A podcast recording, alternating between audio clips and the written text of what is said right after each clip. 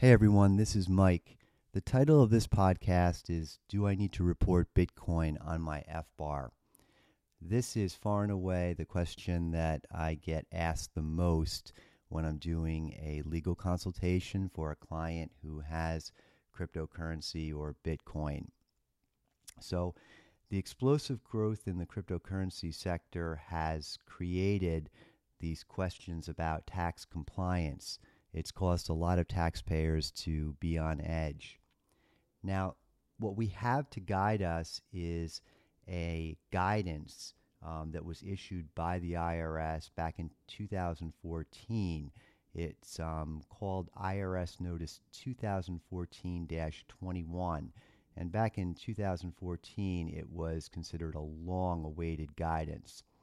Um, and basically, what it said is that it labeled cryptocurrency, including Bitcoin, as intangible properties.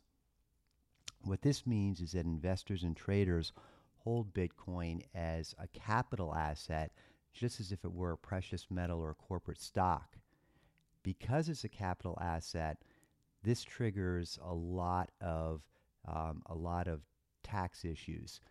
The IRS requires American taxpayers to report the Bitcoin trading income and losses worldwide on their U.S. resident tax returns. In other words, if you trade Bitcoin, you have to report capital gains and losses to the IRS. It doesn't matter whether or not you, repeat, you repatriated the funds back to the U.S. or not. Now, to get into a little bit more detail as far as accounting goes, investors and traders holding cryptocurrency should use capital gain or loss tax treatment on sales and exchanges with the realization method. Now, I realize that might sound like mumbo jumbo, as um, the realization method isn't something that is well known to um, people outside of the accounting profession. Um, but to give you a quick and dirty example of the realization method, if you buy bitcoins with US dollars and you later sell them for US dollars, a capital gain or loss needs to be reported on that transaction. Now, I also recognize that Americans trade bitcoins on Bitcoin exchanges, and they should report realized capital gains and losses on each trade, even if the trader doesn't convert the underlying Bitcoin back into US dollars. This is similar to having a foreign based brokerage account in a foreign currency, such as euros, where a trader buys and sells European equities held in euros and doesn't convert the euros back to US dollars during the year. There are primarily two choices for tax reporting in that situation.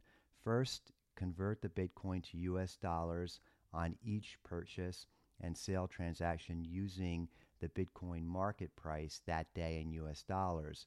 Or second, use Bitcoin as a functional currency using an average Bitcoin versus US dollar conversion rate for the tax year.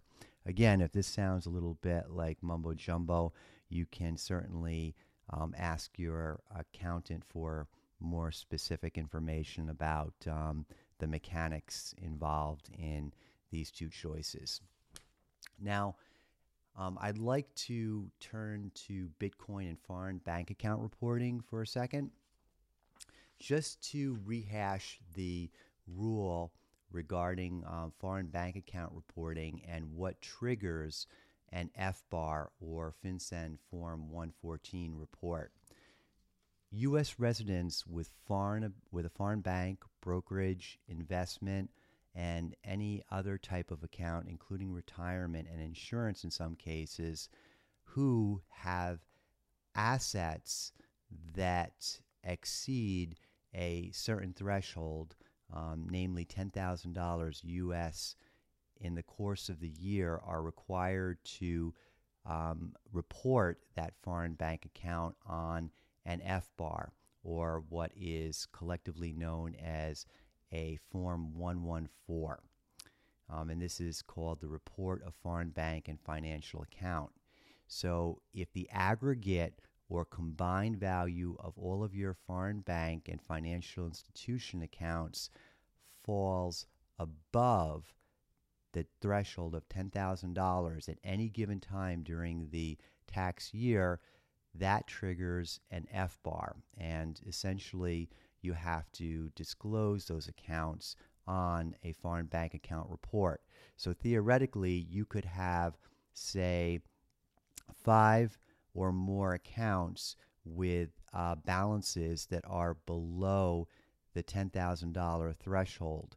But if the combined value, meaning by adding the high watermark balance of each account, if that high high watermark value exceeds $10,000 at any given time during the tax year, then all of the accounts have to be disclosed, notwithstanding the fact that not one of them alone exceeds the 10,000 threshold.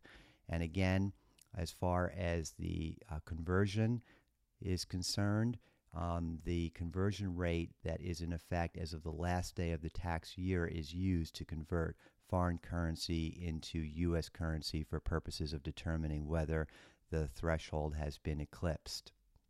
Now, just like foreign account holders don't have to report precious metals in offshore safe deposit boxes, the conventional wisdom was that taxpayers also don't have to report Bitcoin in virtual wallets.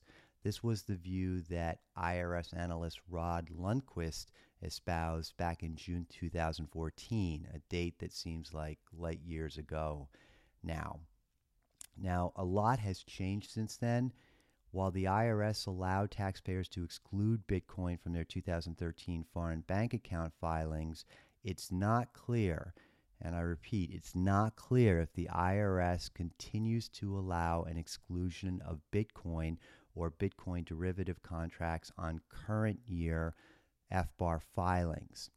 And so, what I've been advising my clients is that due to the staggering FBAR penalties for noncompliance and the ever changing landscape, out of an abundance of caution, I've been recommending to my clients that they include their Bitcoin accounts on FinCEN 114 or the FBAR.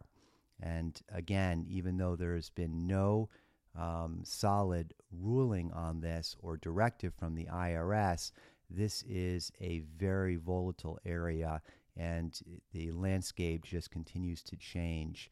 And so, out of an abundance of caution, um, it's being recommended, at least by me um, and other tax lawyers, that these Bitcoin accounts be reported on FinCEN 114. If you have any questions, feel free to get in touch with me anytime. My door is always open. You can um, check me out online at my website at www.deblislaw.com or uh, connect with me on LinkedIn.